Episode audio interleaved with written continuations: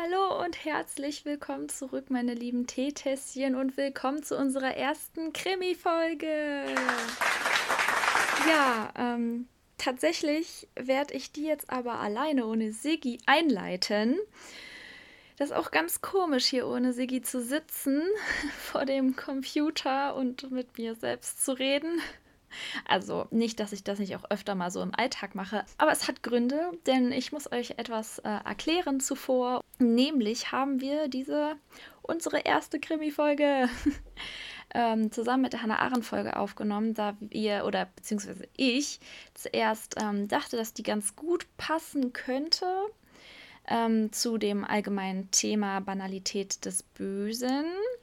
Ähm, ja, kurze Werbung. Ähm, es wäre vielleicht nicht ganz so schlecht, in die Folge zuvor reinzuhören, um, naja, unsere ähm, Rekurse, ähm, also um unsere Rückbezüge auch zu verstehen, die wir durchaus in dieser Folge noch machen, zu der Banalität des Bösen.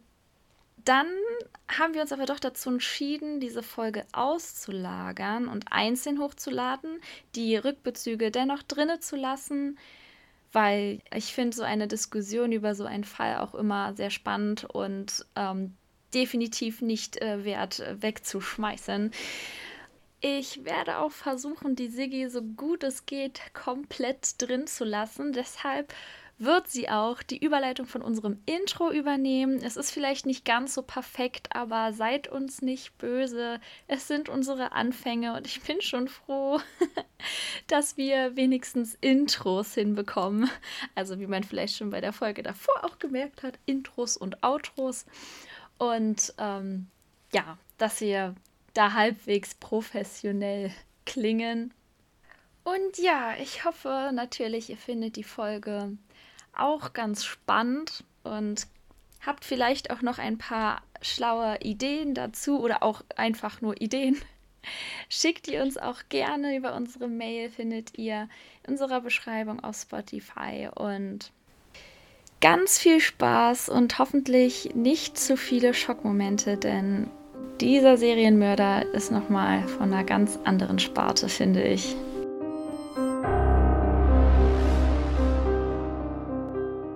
Triggerwarnung. In dieser Folge wird es um Gewalt, Vergewaltigung und Mord gegenüber Homosexuellen gehen.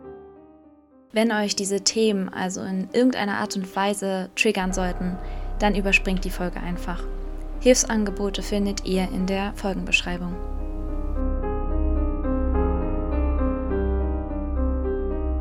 Getrockneter Teesatz. Heute mit der Sorte Kriminologische Teekräuter.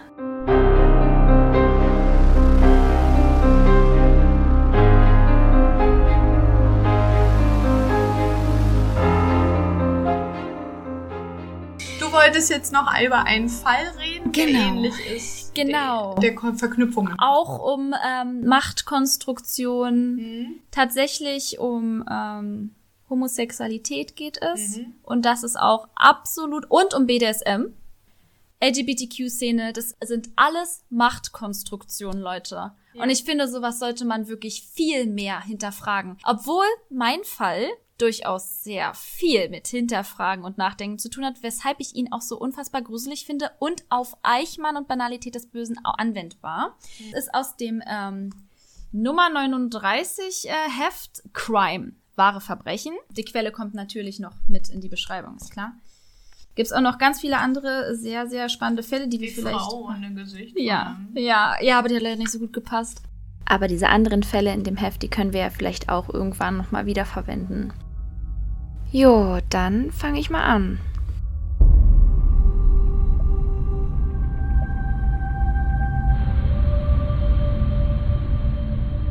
Im Dezember 1992 fasst Colin Island einen besonderen Neujahrsvorsatz. Er will ein Serienmörder werden.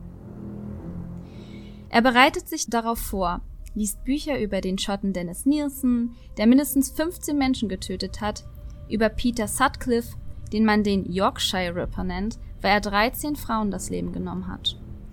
Ireland liest kriminalistische Fachliteratur, das Crime Classification Manual des FBI, Whoever Fights Monsters von FBI-Profiler Robert Ressler, der schreibt, ein Serienmörder sei, wer mindestens fünf Menschen töte. Er schaut Polizeiserien und Filme über Mörder, liebt Heißer Verdacht mit Helen Mirren, lässt sich inspirieren von Das Schweigen der Lämmer. Der forensische Psychologe Mike Berry wird später sagen, Ireland war ein Niemand, der ein Jemand sein wollte. Seinen ersten Mord verübte er am 8. März 1993. Colin Ireland folgt einem Mann in dessen Wohnung in einem großen Backsteinhaus, das in Battersea steht, einem Stadtteil Londons südlich der Themse. Der Mann heißt Peter W., ist 45 Jahre alt, lebt allein mit seinen beiden Hunden und arbeitet an einem West End Theater. Ireland hat ihn am selben Abend erst kennengelernt. Peter W. hatte ihm in einem überfüllten Pub aus Versehen einen Drink über die Jacke geschüttet. Die beiden Männer haben sich gleich verstanden, sich gesagt, was sie voneinander wollen, wie sie es wollen. Wenige Minuten später machen sie sich gemeinsam auf den Weg zu Peter W.s Wohnung. Im Schlafzimmer steht ein Bett aus hellbraunem Holz. Ireland fesselt Peter W. und bindet ihn daran fest. Er knebelt ihn mit verknoteten Kondomen, schlägt ihn mit Fäusten, peitscht ihn aus mit einer Hundeleine und einem Gürtel. Ireland dominiert. W lässt sich dominieren. Es ist ihr Spiel, ihr Sex. Zumindest glaubt W das. Aber dann verlässt Ireland das Schlafzimmer und kommt mit einer Plastiktüte wieder. Er zieht sie Peter W. über den Kopf, spielt mit dessen wachsender Angst vor dem Ersticken. Er zieht ihm die Tüte wieder vom Kopf, lässt ihn atmen, sagt ihm, wie einfach es doch wäre, alles zu beenden, und beendet es dann. Ich zog sie ihm über den Kopf, und ich glaube, in gewisser Hinsicht wollte er sterben. Wahrscheinlich hatte er es nicht begriffen, aber ich spürte in ihm diese mangelnde Lust weiterzuleben. Es war fast so etwas wie Schicksal.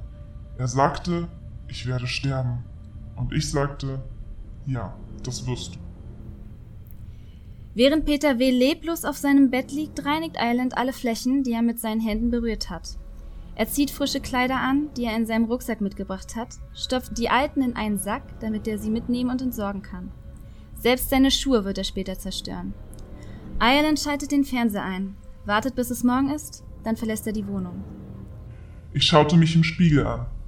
Danach ging ich die Straße hinunter und dachte mir, dass mir jeder am Gesicht ansehen könnte, dass ich gerade jemanden getötet habe. Ich erinnerte mich daran, wie ich meine Jungfräulichkeit verloren hatte und dass das Gefühl das gleiche war. Man ist immer so aufgeregt. Tags drauf klingelt bei einem Journalisten der Boulevardzeitung The Sun das Telefon. Am anderen Ende der Leitung spricht ein Mann. Er sagt, zwei Hunde seien in einer Wohnung eingesperrt. Als der Journalist erwidert, das sei keine Story für die Sun, erklärt der Mann, er habe den Hundebesitzer getötet. Dieser sei schwul gewesen und interessiert an perversen Sex. Sowas mögt ihr doch nicht wahr? Der Mann sagt, er habe die Leiche hübsch hergerichtet. Und es war mein Neujahrsvorsatz, einen Homosexuellen zu töten. Als Polizisten Peter W.s Schlafzimmer betreten, finden sie auf dem Bett seine nackte Leiche. An seinen Handgelenken sehen sie, dass er vor seinem Tod gefesselt worden ist. Aber sie finden keine entsprechende Tatwaffe, kein Seil, keine Schnur, kein Kabel. Keine einzige forensisch verwertbare Spur in der gesamten Wohnung. Die einzige Spur scheint die Leiche zu sein und wie sie dekoriert wurde. Ws Schamhaare sind versenkt. In seiner Nase und seinem Mund stecken Kondome. Neben der Leiche liegen zwei Teddybären über Kreuz aufeinander, die Schnauze im Schoß des jeweils anderen, als würden sie sich gegenseitig oral befriedigen. Island will ein Serienkiller sein, und als Serienkiller, das scheint er zu wissen, brauchen seine Taten eine Handschrift. Er scheint sich mächtig zu fühlen, bei dem Gedanken, London ein Rätsel aufzugeben. Der Regisseur seines eigenen Antihelden-Epos zu sein. So jedenfalls wird er es den Ermittlern später andeuten. Ich wollte wissen, wie ihr reagieren würdet, wenn ihr an den Tatort kommt. Man denkt ja nicht ganz normal, wenn man so etwas tut, aber es war fast eine Art Unterschrift. Fast so, um euch wissen zu lassen. Ich war da. Ich kam zu dem Punkt, an dem ich dachte, dass ich jedes Mal ein Bühnenbild entwerfen muss. Colin Irelands Leben ist eines voller Zurückweisung. Die erste erfährt er, da ist er noch nicht mal geboren. Sein leiblicher Vater lässt die Mutter im Stich, als er von deren Schwangerschaft erfährt. Der Vater wird von seinem Sohn Colin, der im März 1954 in Dortford, Kent zur Welt kommt, nie kennenlernen. Die Mutter, 17 Jahre alt, verdient etwas Geld bei einem Zeitungshändler, aber nicht genug, um sich und ihr Baby durchzubringen. Die ersten fünf Jahre wohnt sie mit dem kleinen Colin bei ihren Eltern, danach zieht sie aus. Sie will ihrem Kind aus eigener Kraft ein gutes Zuhause bieten, aber sie wird es nicht schaffen. Die Mutter zerreibt sich zwischen Teilzeitjobs und Kinderbetreuung. Das Geld wird knapp, oft reicht es nicht für die Miete. Also, nächste Wohnung. So geht das jahrelang. Dartford, Westmerling, Sidecup. Mindestens neunmal ziehen Mutter und Kind innerhalb von sechs Jahren zwischen Londons Vororten um. Einmal habe er mit seiner Mutter in einem Camp für Obdachlose gewohnt, wird Eilert viele Jahre später der Kriminologin Anna Gikowski über seine Kindheit schreiben. Holzhütten. Eine Familie je Wohnheim. Eine Demütigung. Schlimmer als jedes Gefängnis. Ich erinnere mich an die Tränen meiner Mutter bei unserer Ankunft. Sie ist eine Frau, die nicht schnell weint.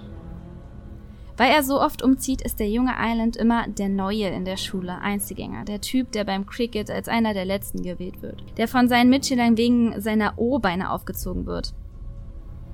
Ich war ein dünner, schlagsiger Zwerg, kam immer am schlechtesten weg. In mir wuchs eine allgemeine Abneigung gegen Menschen. Mit 16 klaut Ireland. Mit 17 kommt er für einen Einbruch zum ersten Mal in eine Besserungsanstalt für Jugendliche. Er ist kein Schwerverbrecher, aber seine Verbrechen werden immer schwerer. Sachbeschädigung, Betrug, Autodiebstahl, zweifacher Einbruch, Raub. In seinen ersten Jahren als Erwachsener pendelt er zwischen Freiheit und Haft. Als Ireland sich für die Fremdenlegion meldet, wird er abgelehnt.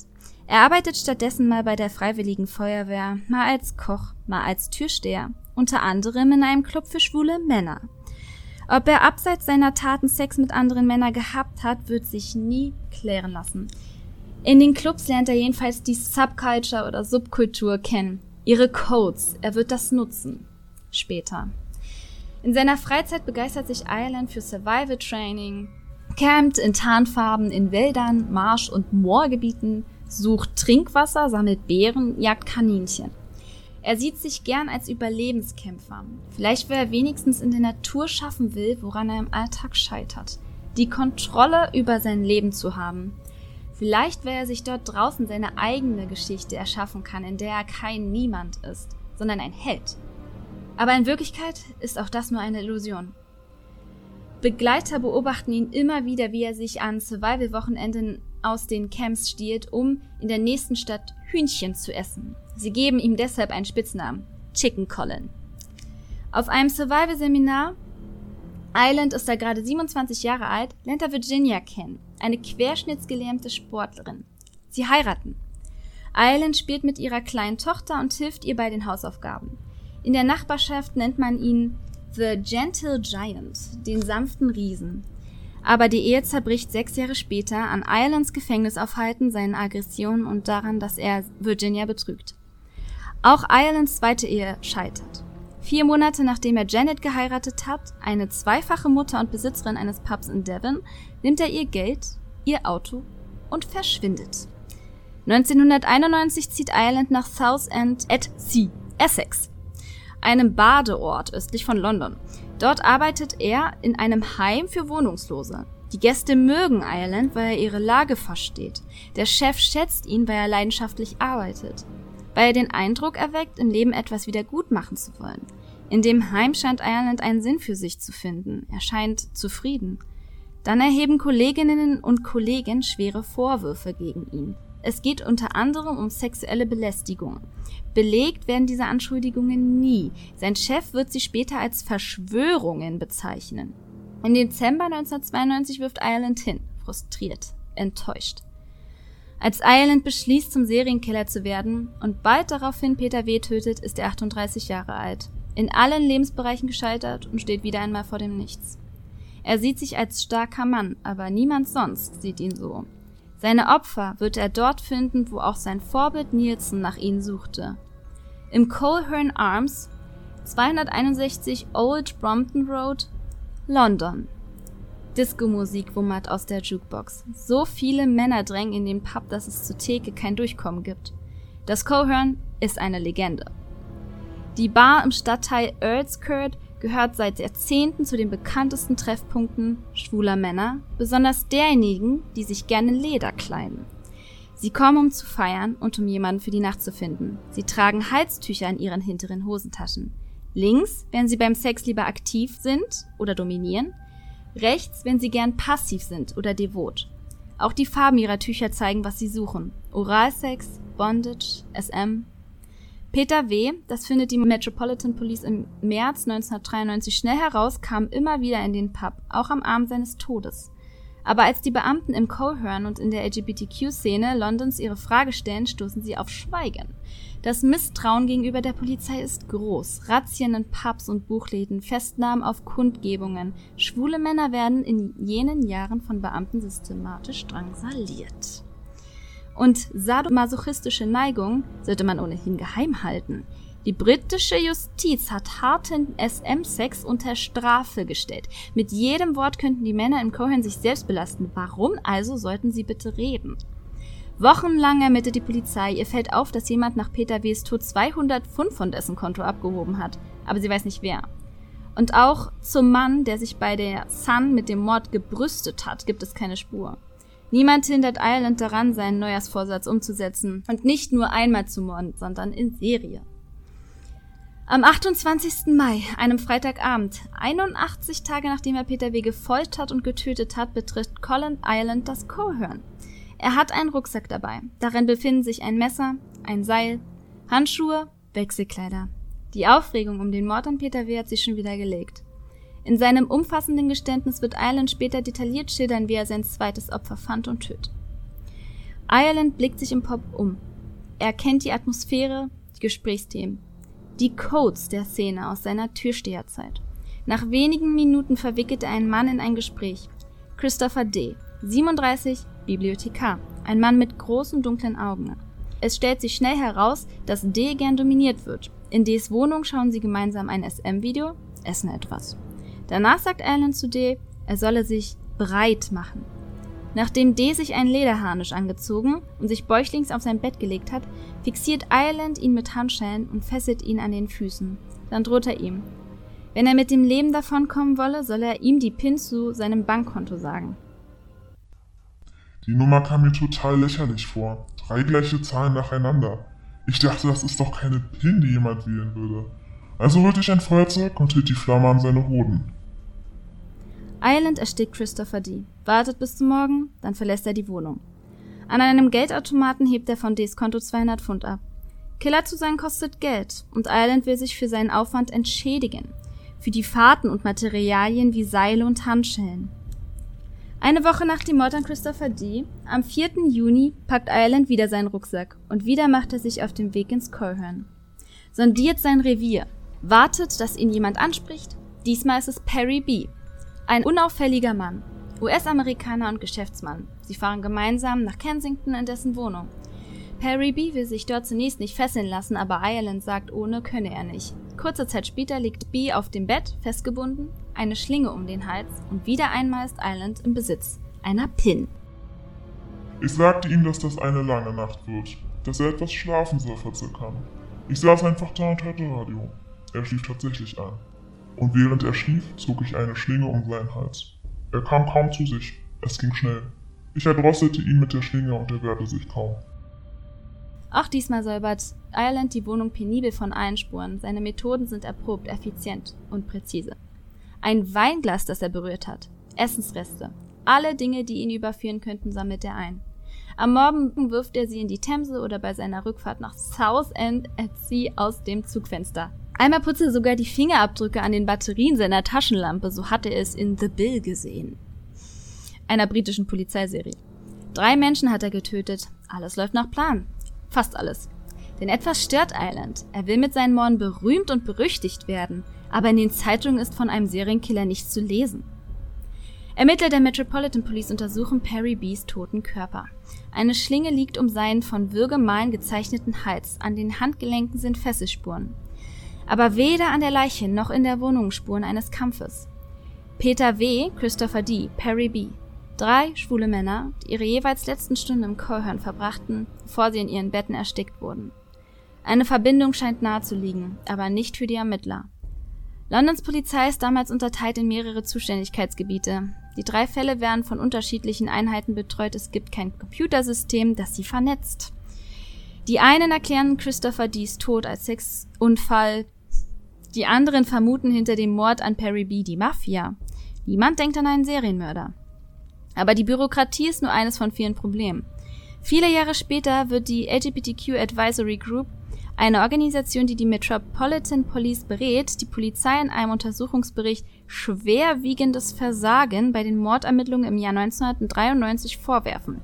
Sie spricht von institutioneller Homophobie. Der Polizei habe es an Wissen über Londons LGBT-Szene gefehlt. Also über das Leben schwuler Männer und die Bondage-Kultur. Man habe sich vor allem für deren Sexleben interessiert, dabei hätte die Community gewarnt werden müssen. Aber das tut die Polizei damals natürlich nicht. Unbehelligt fährt ein Mann in diesen Junitagen immer wieder mit einem Rucksack in die Stadt sein Ziel, das Colehern. Zu dieser Zeit erreichte ich einen Punkt, an dem ich einfach schneller wurde. Es beschleunigte sich einfach, wurde viel schlimmer. Es war wie eine Achterbahn. Ich denke, wenn ich die Leute einfach nur getötet hätte und wieder gegangen wäre, hätte mich das nicht mitgenommen. Aber fünf, sechs Stunden bei diesen Körpern zu sitzen, ihnen dabei zuzusehen, wie sie fleckig und kalt werden, das war etwas, mit dem ich ehrlich gesagt nicht gut umgehen konnte. Am Abend des 7. Juni, drei Tage nach dem Mord an Perry B., begleitet Ireland einen 33-jährigen Mann nach Hause. Andrew C. wohnt in Derdston, East London. Er arbeitet als Leiter einer Einrichtung für betreutes Wohnen. Sie war der Einzige, auf den ich wütend war. Auf eine lustige Weise. Ihr habt das wahrscheinlich an seiner Leiche bemerkt. Es ist bereits nach Mitternacht. Ireland und Andrew C. trinken im Wohnzimmer, als es auf der Straße vor dem Haus plötzlich immer lauter wird. Ireland und C gehen zum Fenster, sehen nach. Eine Straßenprügelei, nichts weiter. Wenig später beginnt Ireland mit seiner Routine. Er lässt C im Glauben an eine aufregende Nacht, legt ihm Handschellen an, fesselt ihn an das Bett, verlangt seine PIN. Nachdem C sie nicht herausgibt, zieht er ihm die Schlinge um den Hals. Als Andrew C. tot auf dem Bett liegt, durchsucht Ireland dessen Wohnung nach der PIN. Er findet einen Brief. Er liest ihn und beginnt vor Wut zu kochen. Er hatte AIDS. Er hatte mir nichts davon erzählt, mich nicht gewarnt. Das hätte ich in fünf Jahren sein können. Ich bin komplett ausgerastet. Island versenkt Teile von Seas Haut. Er greift Millie, Seas Katze, und erhängt sie mit einem Stück Seil, legt den Kadaver auf Seas Brust, holt zwei Kondome, eins streift er über Seas Penis, das andere über den Schwanz der Katze, den Penis schiebt Ireland in Millies Maul und ihren Schwanz in Seas Mund. Ich wollte, dass er im Tod keine Würde hat. Colin Ireland tötet für Ruhm und Anerkennung. Aber warum nur schwule Männer? Und warum vor allem solche, die sadomasochistischen Sex haben wollen? Er selbst wird sagen, weil sie nicht mit der Polizei reden, weil sie leichte Ziele sind. Aber zur Wahrheit gehört auch, Ireland hasst Homosexuelle, weil sie in seinen Augen krank und pervers sind. Der Kriminologin Anna Gekowski schreibt Iron später von pädophilen Männern, die sich ihm in seiner Jugend angenähert hätten. Unterbewusst vermutet Gekoski, setzte Ireland Pädophilie mit Männern gleich, die sadomasochistischen Sex haben. Weil er beide mit Praktiken von Macht und Duldung assoziiert, weil sie in seinen Augen Unschuld zerstören. Island habe nicht aus sexueller Lust getötet, sondern aus Ekel. Er habe die Gesellschaft von schlechtem Einfluss reinigen wollen. Andere werden argumentieren, dass Ireland sich tief in seinem Innern zu Männern hingezogen fühlte, dass er diese Gefühle unterdrückte, dass er sich mit jedem Mord bestätigte, nicht zu denen zu gehören. Ireland habe nicht einfach nur schwule Männer getötet, sondern durch sie immer auch einen Teil von sich selbst. Nach dem Mord an Andrew C. beginnt die Metropolitan Police Parallelen zum Fall Peter W. zu erkennen. Beide Männer waren schwul, Gäste im Cohorn, im eigenen Bett stranguliert. Ihre Leichen wurden merkwürdig inszeniert. Auch die ungeklärten Todesfälle Christopher D. und Perry B. werden noch einmal geprüft. Und erstmals gibt es eine Spur. In Andrew C.'s Wohnung sichern weiße, metallene Querbalken die Fenster zur Straße. An einem dieser Balken entdecken die Kriminaltechniker den Fingerabdruck einer unbekannten Person. Es scheint, als habe die Person den Balken angefasst, als sie etwas vor dem Haus beobachten wollte, wie zum Beispiel die Straßenprügelei. Noch gibt es zu dieser Zeit kein digitales Archiv zum Abgleich der Fingerabdrücke. Die Spur ist wertlos ohne einen Verdächtigen. Gehört sie dem Täter? Und ist es derselbe wie bei den anderen Morden? Das sind die Fragen, die die Polizei klären will. Aber der Täter kommt ihnen zuvor. 12. Juni. Ein Mann ruft bei der Londoner Polizei an. Er fragt, warum die Ermittlungen im Fall Peter W. eingeschlafen seien. Zähle der Tod eines schwulen Mannes etwa nichts? Dann behauptet der Mann, er habe Peter W. Andrew C., Perry B. und Christopher D. getötet. Er erzählt, wie er die Katze auf Andrew C. drapiert habe. Er sagt, man müsse ihn stoppen, sonst werde er weiter töten. Warum tun Sie das? fragt der Beamte. Ich habe einige Bücher über Serienkiller gelesen. Wissen Sie, ich habe mich gefragt, ob man das tun und damit davonkommen könnte. Aber das war Ihr Ziel bei all dem? Einfach zu sehen, ob man es schaffen kann.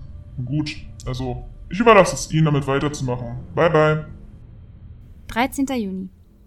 Wieder meldet sich der Mann bei der Polizei. Er sagt, bei einem Wohnungsbrand solle sie nach einer weiteren Leiche suchen. Er sagt auch, er habe gelesen, dass das FBI Mörder mit mehr als vier Opfern als Serientäter klassifizieren würde. Jetzt, wo er fünf Menschen getötet habe, höre er vielleicht auf. Wenige Tage später wird die Leiche gefunden. Emanuel S., 41, ein maltesischer Koch, schwul, zuletzt gesehen im Colehern, stranguliert auf seinem Bett. In seinem Apartment sind Kleider auf einen Haufen geworfen. Jemand hat versucht, sie anzuzünden, offenbar um einen Brand zu entfachen. Drei Morde binnen einer Woche. Die Ermittler stehen unter großem Druck. Wenige Stunden nach dem Leichenfund macht die Londoner Polizei ihre Erkenntnisse in einer nächtlichen Pressekonferenz öffentlich, warnt die Stadt vor einem Serienkiller. Warum will er, dass man von seinen Taten erfährt? Warum lenkt er die Ermittler auf seine Spur? Möchte er, dass man ihn aufhält? Panik ergreift die LGBT-Szene, die in diesen Tagen die Pride feiert. Flyer werden unter den mehr als 50.000 Menschen verteilt. Sie zeigen die Gesichter der Toten, appellieren an die Männer, die Polizei Hinweise, der Polizei Hinweise zu geben. Kurze Zeit später meldet sich ein Zeuge. Er hat Emanuel S. in der Mordnacht mit einem fremden Mann in der U-Bahn gesehen. Er kann den Mann beschreiben. Weiß, zwischen 30 und 40 Jahre alt, groß, rasiert, dickliches Gesicht, kurzes braunes Haar, verfärbte Zähne. Die Polizei rekonstruiert die Route, die Emanuel S. und der Mann in jener Nacht genommen haben müssen. Sie führt durch den Bahnhof Charing Cross. Vier Überwachungskameras filmen den Ort, eine Besonderheit zu jener Zeit. Etwa 450 Stunden Videomaterial werten die Beamten aus. Sie sehen, wie zwei Männer in der Mordnacht durch den Bahnhof spazieren. S und ein Unbekannter in dunkler Jacke und Jeans. Anfang Juli veröffentlicht die Polizei ein Phantombild und Videoausschnitte. Immer wieder sieht Colin Ireland die Berichte über seine Morde im Fernsehen, sieht sein Gesicht auf dem Bildschirm flimmern. Er hat sein Ziel erreicht. Er war ein Niemand. Jetzt ist er jemand. Man nennt ihn Serienkiller. Gay Slayer. Aber Ireland wirkt nervös, so wird es ein Bekannter erzählen. Er steht irgendwie neben sich. Er hat in den vergangenen Monaten viel dafür getan, dass man von ihm weiß, dass man ihm auf die Spur kommt. Als es soweit ist und erreicht hat, was er erreichen wollte, wird ihm da bange? Ende Juli kontaktiert Ireland seinen Anwalt. Er will der Polizei eine eidesstattliche Erklärung übermitteln. Ja, er sei der Mann, der mit Emanuel S. gesichtet wurde, aber nicht dessen Mörder. Er habe es nach Hause begleitet. Dort habe ein anderer Mann die Tür geöffnet. Er habe sich in keine Gefahr begeben wollen. Deshalb sei er gegangen. Er wolle nicht mit der Polizei sprechen, aber verstehe, dass sie mit ihm sprechen wolle. Polizisten kommen nach Southend-on-Sea, um ihn zu holen. Ireland scheint sich sicher. Sie haben nichts gegen ihn in der Hand. Was er nicht ahnt? Unter den Beamten ist derjenige, der vor einigen Wochen den Anruf entgegengenommen hat, in dem ein Mann sich als Mörder von Peter W., Christopher D., Perry B. und Andrew C. ausgegeben hat. Als er Ireland sprechen hört, erkennt er die Stimme wieder. Ireland wird festgenommen. Er wirkt überrascht, als die Ermittler ihn bei einer Vernehmung mit dem Fingerabdruck in Andrew C.'s Wohnung konfrontieren. Es ist Irelands Abdruck, aber da weist jede Schuld an den Morden von sich. Dann schweigt er. Tagelang. Die Beamten entschließen sich zu einem taktischen Manöver. Sie setzen auf Irelands Eitelkeit. Sie beschuldigen ihn lediglich der Morde an Emmanuel S. und Andrew C. Der beiden Taten, bei denen ihn die Indizien ganz offensichtlich belasten. Er kommt in Untersuchungshaft. Vielleicht, hoffen die Ermittler, nagt das an ihm, dass sie ihn nicht wie den genialen Serienkiller behandeln, der er gern wäre, sondern lediglich wie einen zweifachen Mörder. Wie einen, den man mit den Jahren vergessen wird. Einige Wochen sitzt Ireland im Gefängnis, schweigt. Dann eines Tages, als er von einem Gerichtstermin zurückkommt, sagt er, er wolle mit der Polizei sprechen. Einen Monat lang habe ich im Gefängnis über meinen mentalen Zustand nachgedacht und über das, was passiert ist. Wahrscheinlich habe ich mich erst gestern entschieden. Ich wollte mich in eine Situation bringen, in der ich nicht mehr zurückkomme. Ich denke, dass das Geständnis, das ich jetzt machen werde, mir eine lange Gefängnisstrafe einbringen wird, die mich bremsen wird, die mich davon abhält, anderen zu schaden. Island sitzt im Vernehmungsraum. Er erzählt alles. Emotionslos, detailliert. Wie er Peter W. getötet hat, dann Christopher D., dann Perry B., Andrew C., sein fünftes Opfer, sein letztes Opfer, Emanuel S. Sagt Island, sei etwas misstrauisch geworden, als er ihn gefesselt habe. Aber da sei es schon zu spät gewesen. Island beschreibt, wie er S. Wohnung anzuzünden versuchte. Er wisse nicht wieso, sagte er. Er habe einen Punkt erreicht, in dem er sich nicht mehr stoppen konnte. Ich glaube, in mir ist etwas sehr Destruktives. Manchmal würde ich gern die Welt niederbrennen. Stolz spricht Island von den Büchern über Serienkiller und Profiler, die er gelesen hat. Von der Fernsehsendung The Bill, in der er sah, wie man Spuren verwischt. Island lacht. Als die Beamten fragen, warum er die Leichen inszeniert habe, sagt Island, er habe wissen wollen, wie die Ermittler darauf reagieren. Am 20. Dezember 1993, ein Jahr nach seinem Vorsatz, ein Serienmörder zu werden, wird Colin Island um Old Bailey, den zentralen Strafgerichtshof, zu lebenslanger Haft verurteilt. Der Richter bezeichnet ihn als außerordentlich beängstigenden und gefährlichen Mann. Ein Leben zu nehmen ist eine Schande, erklärt er. Fünf zu nehmen ist ein Gemetzel. Zuvor aber schreibt Island Freunden und Bekannten Weihnachtskarten. Schaut am 20. Dezember die Nachrichten.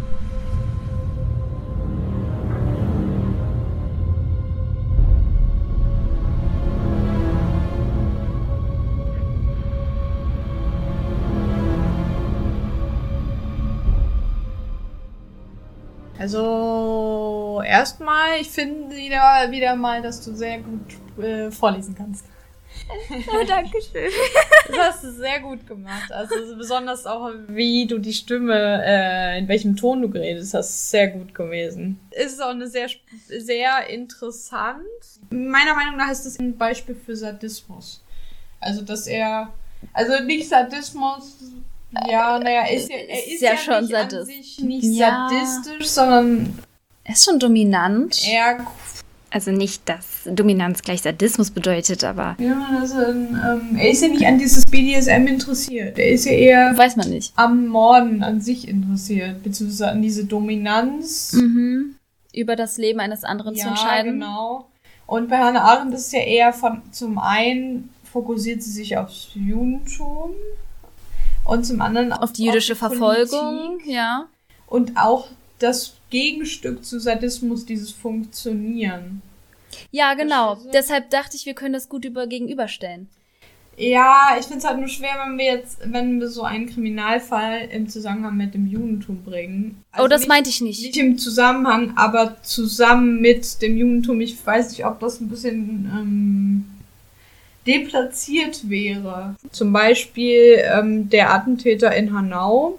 Der hat Ja, umgebracht. stimmt. Ja. es wäre dann natürlich in dem Zusammenhang ein besseres Beispiel gewesen. Der hat, das war Antisemitismus, der war darauf erpicht, Juden umzubringen. Ja, stimmt. Habe ich aber auch schon mal gehört irgendwo. So wie der Vater zum Beispiel, der war irgendwie vor Gericht von diesem Attentäter. Mhm. Der hat ebenfalls antisemitistische ähm, Bemerkungen gemacht, dass alle Juden raus aus dem Land und ausgemetzt werden sollten, Mhm. was keineswegs äh, ähm, eine ähm, Meinung ist, die man vertreten sollte. Äh, nein. keineswegs. Also unter keinen egal. Egal Niemals. welche, welcher Ideologie oder irgendwelchen Menschen gegenüber. Deswegen, also Ja.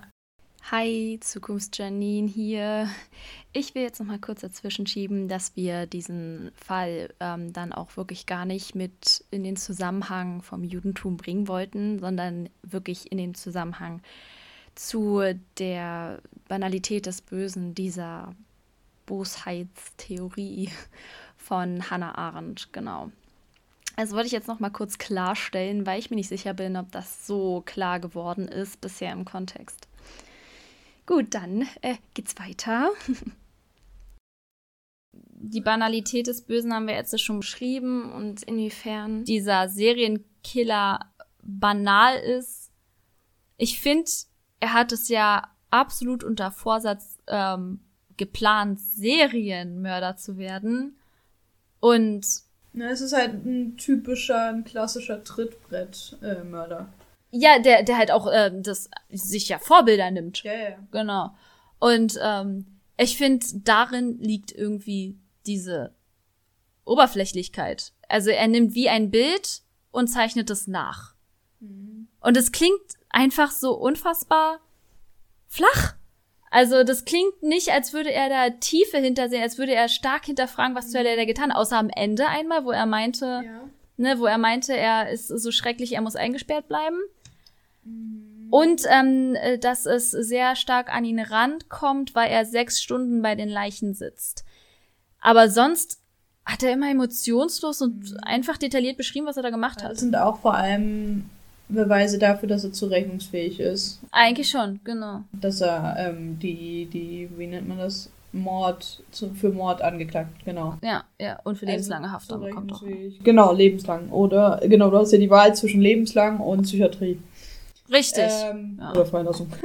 Oder Freilassung Oder ist hier, glaube ich, genau. ist, Ähm, glaube ich, hier keine Option. Nur, obwohl ich denke nicht, dass es banal ist, sondern eher vielleicht fehlgeleitet. Also, also seine Einstellung, dass die fehlgeleitet Mhm. ist und so wie ähm, Hannah Arendt nämlich den Eichmann zum Beispiel beschrieben hat als Idealisten, Mhm. der für seine Ideale alles tut. So sieht Mhm. er in meinen Augen auch aus. Deshalb fand ich das so. hm. fehlgeleitet von seinen eigenen Überzeugungen, weil du ja gemeint hast, er war überzeugt davon, dass er die Welt befreit von den sogenannten Übel, Ja, von dem ja, sogenannten ja, Übel, die die homosexuellen Menschen für ihn dargestellt haben. Ja. Was natürlich überhaupt nicht der Fall ist. absoluter Schwachsinn ist. Das sind Menschen so wie wir und äh, so wie du und wir, Absolut.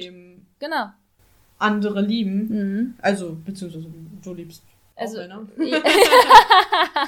also ich bin bisexuell, ja. also, ja gut. ja, ich Ähm, weiß noch nicht, wo ich stehe, aber wir werden euch auf den Laufenden der, halten. Das wollen wir übrigens in der Folge äh, Identität. Äh, ja. Ja. Identität. Äh, Schon wieder Spoiler, Spoiler. ja. Nee, Ja, es ist ja auch ein Identitätsding. Sich als Serienmörder zu identifizieren. Einfach nur vor allem, um, um jemand zu sein. Um nicht mehr niemand zu sein. Da sind Es wir wieder ist bei sehr dieser schwer. Anerkennung. Ja. Weil das ist nämlich genau das, was ähm, Serienmörder zu Serienmörder macht, weil sie diese Aufmerksamkeit wollen. Das ist krank. Deswegen gibt es beispielsweise auch, ähm, ich weiß nicht, ob du den Zodiac Killer kennst. Ja.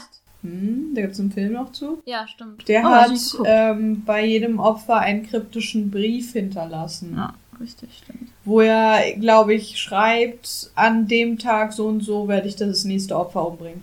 Und das ist, diese Briefe sind von zum einen dafür gedacht, ähm, um die Polizei ins Lächerliche zu ziehen, also beziehungsweise die Polizei zu verarschen, mit denen ein Katz-und-Maus-Spiel zu spielen und zum anderen auch, um Aufmerksamkeit zu bekommen.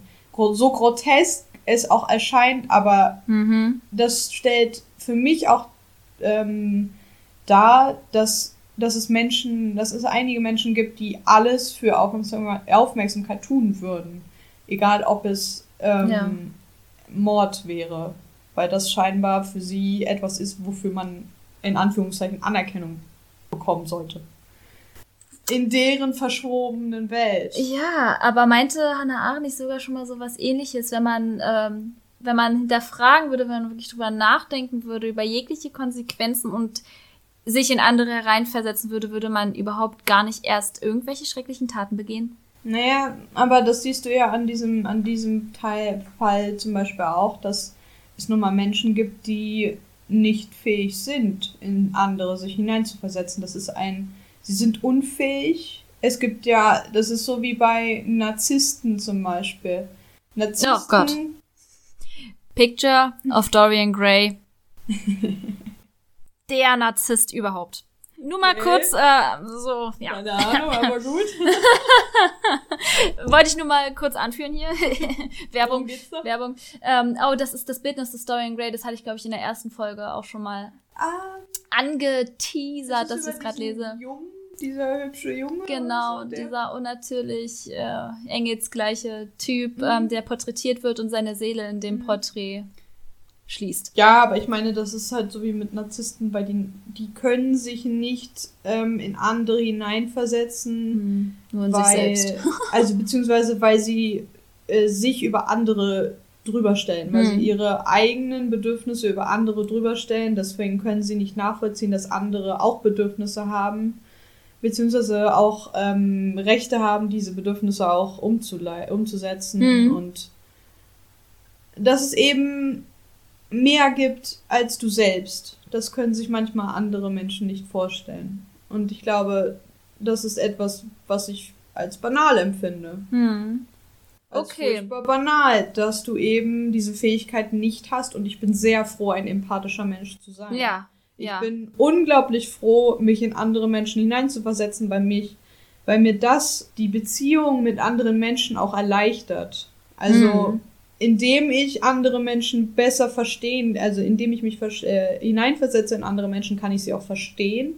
Und indem kann ich auch verstehen, was sie traurig macht, wütend macht und darauf kann ich dann achten. Und Also, reagieren. und Hm. reagieren. Sie ist echt gut da drin übrigens. naja, nicht wirklich. Also es ist, ich bin Also nicht unbedingt der, äh, naja. Naja, der Menschenkenner, wie soll man das auch in dem, aber sie ist besser als ich. Auf jeden Fall besser Ja. als ich. Ich bin einfach nur in, sehr interessiert daran. Ich finde Menschen faszinierend, weil jeder Mensch.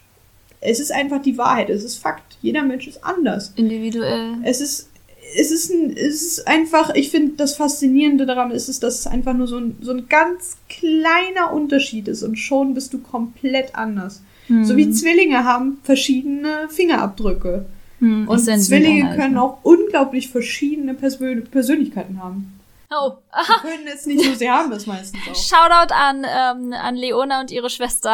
Ah, kennst du welche? Die sind Zwillinge und die eine hat braune Haare, die andere hat, Mhm. äh, okay, blond gefärbte, aber auch komplett verschieden. Introvertiert gegen extrovertiert. Yin und Yang. Ja. Aber wirklich im wahrsten Sinne des Wortes. Das ist so krass. ja, ja, deswegen, also, äh, beziehungsweise, wenn du Menschen siehst, du, du hast einen ersten Eindruck. Ich finde, der erste Eindruck ist so unwichtig. Es ist wichtig, dass man die Menschen kennenlernt. Hm. um sich dann erst ein Bild darüber zu machen, weil der erste Eindruck, okay, du verstehst vielleicht, in welche Richtung es gehen könnte, anhand von Kleidung oder was auch immer, aber du musst erstmal mit den Menschen reden. Hm. Manchmal hat man nur bei so einem ersten Eindruck so einen Instant-Click-Moment, was so wie, Ja. weißt du, wie ich meine, wo man gleich merkt, oh, okay, also dieser Mensch könnte besonders interessant für Ja. mich sein, ne? Aber mir, mir Und kommt sympathisch. schon oft vor, dass ich mich auch irre. Ja, oh, Aber mir auch, ersten- ganz oft, Beim ganz ersten oft. Eindruck. Ja, ja, auf jeden Dass Fall. ich mich oft irre und dass der Mensch mir gegenüber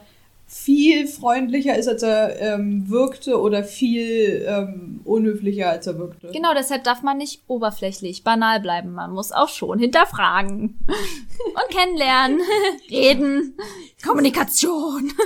Ich glaube, wir quetschen zu sehr dieses Banalität aus irgendwie. Ich wollte nur Und rekurrieren. das auf alles drauf. Nein, nein, nein, nein. Ja, Ja, ja. ja, okay, es ist halt, äh, ja. Es ist natürlich nicht möglich, das auf alles zu beziehen, aber da wir gerade sowieso das Thema haben, dachte ich, könnten wir den Begriff öfter zu etwas hinzufügen. ja, aber dann sind wir jetzt auch am Ende unserer Krimi-Folge, unserer ausgelagerten Krimi-Folge. Wir hoffen, es hat euch gefallen und es war nicht allzu verstörend. Dann diesmal leider nur von der Zukunft Janine, aber trotzdem bleibt gesund. Ganz wichtig in unserer derzeitigen Situation. Und immer schön Tee trinken und den Teebeutel zweimal benutzen. Ciao.